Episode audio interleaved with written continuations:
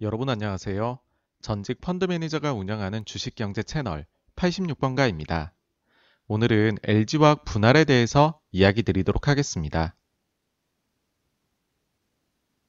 LG화학은 지난 9월 17일 배터리 사업부를 물적 분할한다는 발표를 하였습니다. 시장은 이를 부정적으로 받아들였고 주가가 8% 이상 하락하였습니다.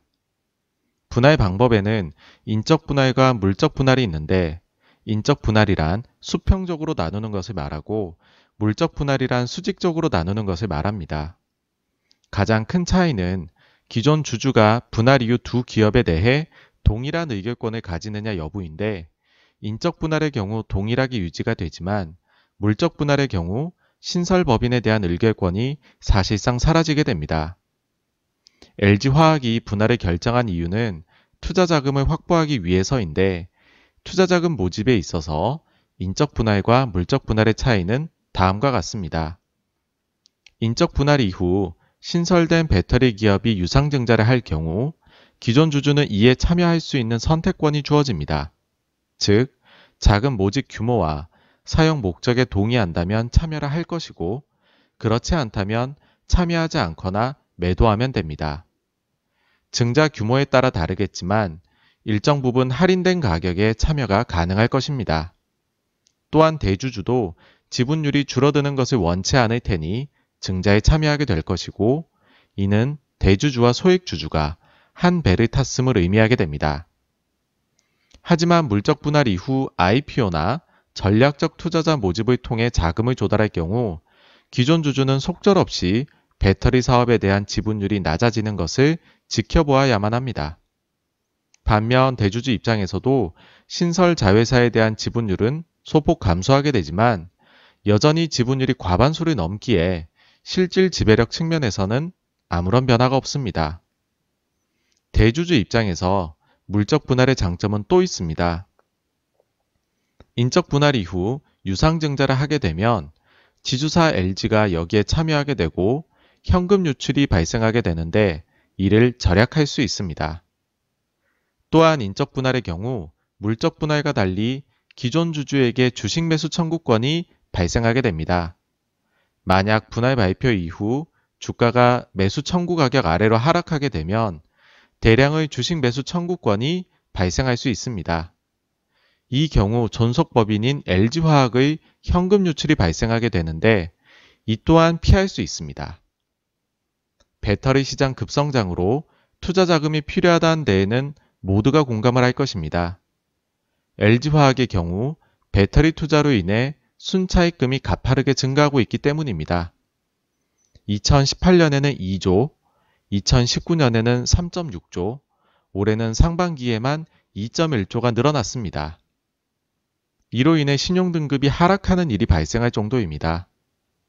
지난해 말에는 S&P가 올해 초에는 무디스가 LG화학의 신용등급을 강등하였습니다.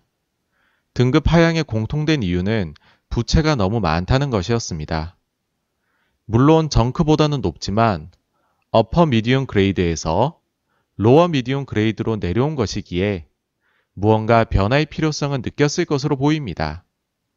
또한 향후에도 부채 수준이 높을 경우 추가 하향 여지를 밝혀 두었기에 더욱더 변화가 필요하다 생각했을 것입니다. 우연인지 몰라도 S&P의 신용등급 강등 발표 약 보름 후 갑자기 배터리 사업부 분사 이야기가 흘러나옵니다. 즉, 자금 조달의 방법으로 가장 핫한 배터리를 활용하겠다 결론을 내린 것이지요. 기존 주주들 입장에서 최선은 무엇이었을까요?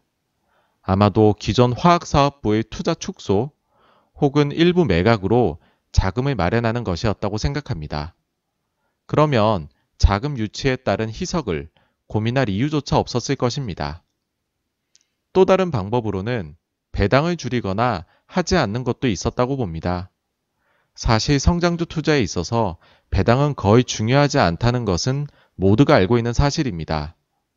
특히나 회사 내부적으로는 배터리에 대한 투자가 신규 자금을 모집해야 할 정도로 늘어날 것이라는 것은 미리 알았을 가능성이 높은데 굳이 배당을 몇천억씩 매년 했어야 하는 의문이 듭니다.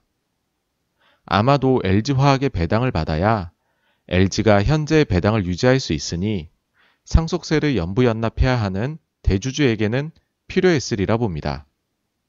이마저도 어렵다면 우선주 발행도 한 방법이었다고 생각합니다. 회사 말대로 2021년 이후에는 현금 창출 규모와 캐펙스의 차이가 크지 않을 것이라면 2022년부터는 순차익금이 줄어들 수 있는 것 아니겠습니까? 그렇다면 그 사이에 최대한 기존 주주에 대한 희석 없이 자본을 늘릴 수 있는 방안을 찾았어야 하지 않나 생각합니다. 하지만 여기서 근본적인 의문이 드는 점이 있기는 합니다. 과연 LG는 정말 돈이 그렇게 없는 걸까? 모두가 LG가 돈이 없어서 지금 자금 조달에 나섰다고 합니다. 특히나 지주사 LG는 증자에 참여할 돈이 전혀 없는 것처럼 표현됩니다. 하지만 LG의 2분기 말 기준 별도 재무제표를 보시면 자기 자본은 10조인데 부채는 5천억에 불과합니다. 순현금은 약 2조가 있습니다. 지주회사의 경우 부채 비율이 200%까지 가능하므로 이론상으로는 20조까지 부채를 늘릴 수가 있습니다. 따라서 인적 분할 이후 증자에 1, 2조 참여하는 것이 절대 어려운 일이 아닙니다. LG화학의 경우도 살펴보겠습니다. 부채를 에비따로 나눈 비율에 대해 S&P는 2.5배, 무디스는 3배를 지속적으로 넘으면 신용 등급을 추가 하향할 수 있다고 하였습니다. 에비따를 시장 추정치로 계산하고 향후 전지 투자를 매년 3조씩 하는 것으로 가정하면 데토 에비따를 2.5 이하로 보내기 위해서 추가로 필요한 자금은 약 1.3조 정도입니다. 2018년에 발행되어 현재 주가로 보았을 때 전환이 확실시 되는 교환사채 약 6,400억과 승기를 잡은 SKY 배터리 소송에서 받게 될 합의금을 고려하면 과연 LG화학도 자금이 부족한 게 맞는지라는 생각이 듭니다. 상황이 이렇다 보니 자꾸만 상상력을 발휘하게 됩니다. 가령 향후 투자 규모가 지금까지 이야기 나온 것보다 훨씬 큰 것은 아닐까? 아니면 보도자료에서도 나왔듯이 배터리 care, 리스, 충전, 재사용 등 배터리 생애 전반에 걸쳐 다양한 서비스를 제공하는 이 플랫폼 분야와 같은 분야에 대한 추가적인 투자가 필요한 것은 아닐까? 혹은 ESS 화재에서 보았듯 혹시나 차량용에서 리콜이 발생할 경우 갑자기 큰 규모의 자금 유출이 있을 수 있으니 미리 충분한 자금 여력을 마련해 두자는 것은 아닐까. 이와 같은 상상은 긍정적으로 펼쳐질 수도 있고 부정적으로 펼쳐질 수도 있습니다. 따라서 일단 기업 가치에 대한 기준을 잡는 것이 중요한데 이번에 회사에서 제시한 2024년 배터리 매출 30조, 영업이익률 높은 한 자리를 기준으로 현재 주가와 비교해 보도록 하겠습니다. 영업이익률이 8%, 할인율은 5%, 신설에서 지분율은 75%, 존속법인의 가치는 10조로 가정해 보았습니다. 이렇게 하면 현재 주식시장은 2024년 기준으로 배터리 사업에 대해 PER을 약 35배 정도 부여하고 있는 것으로 보입니다. 이제 이를 기준으로 각자의 상상에 맞게 변수를 바꾸어 보면 LG화학의 주가 upside가 얼마나 있는지가 쉽게 계산될 것이라 생각합니다. 가령 매출 성장이 더 가파를 것이라 본다거나 혹은 이익률이 더 높아질 것이라 본다거나 아니면 존속법인의 가치가 더 높다고 본다거나 기존 주주분들 입장에서는 정말 당황스러운 분할 소식이지만 아직 주주총회에서 통과된 것은 아닙니다. 그러니 가급적 주주총회에 참석하셔서 적극적인 의사표현을 하시는 게 어떨까 생각합니다.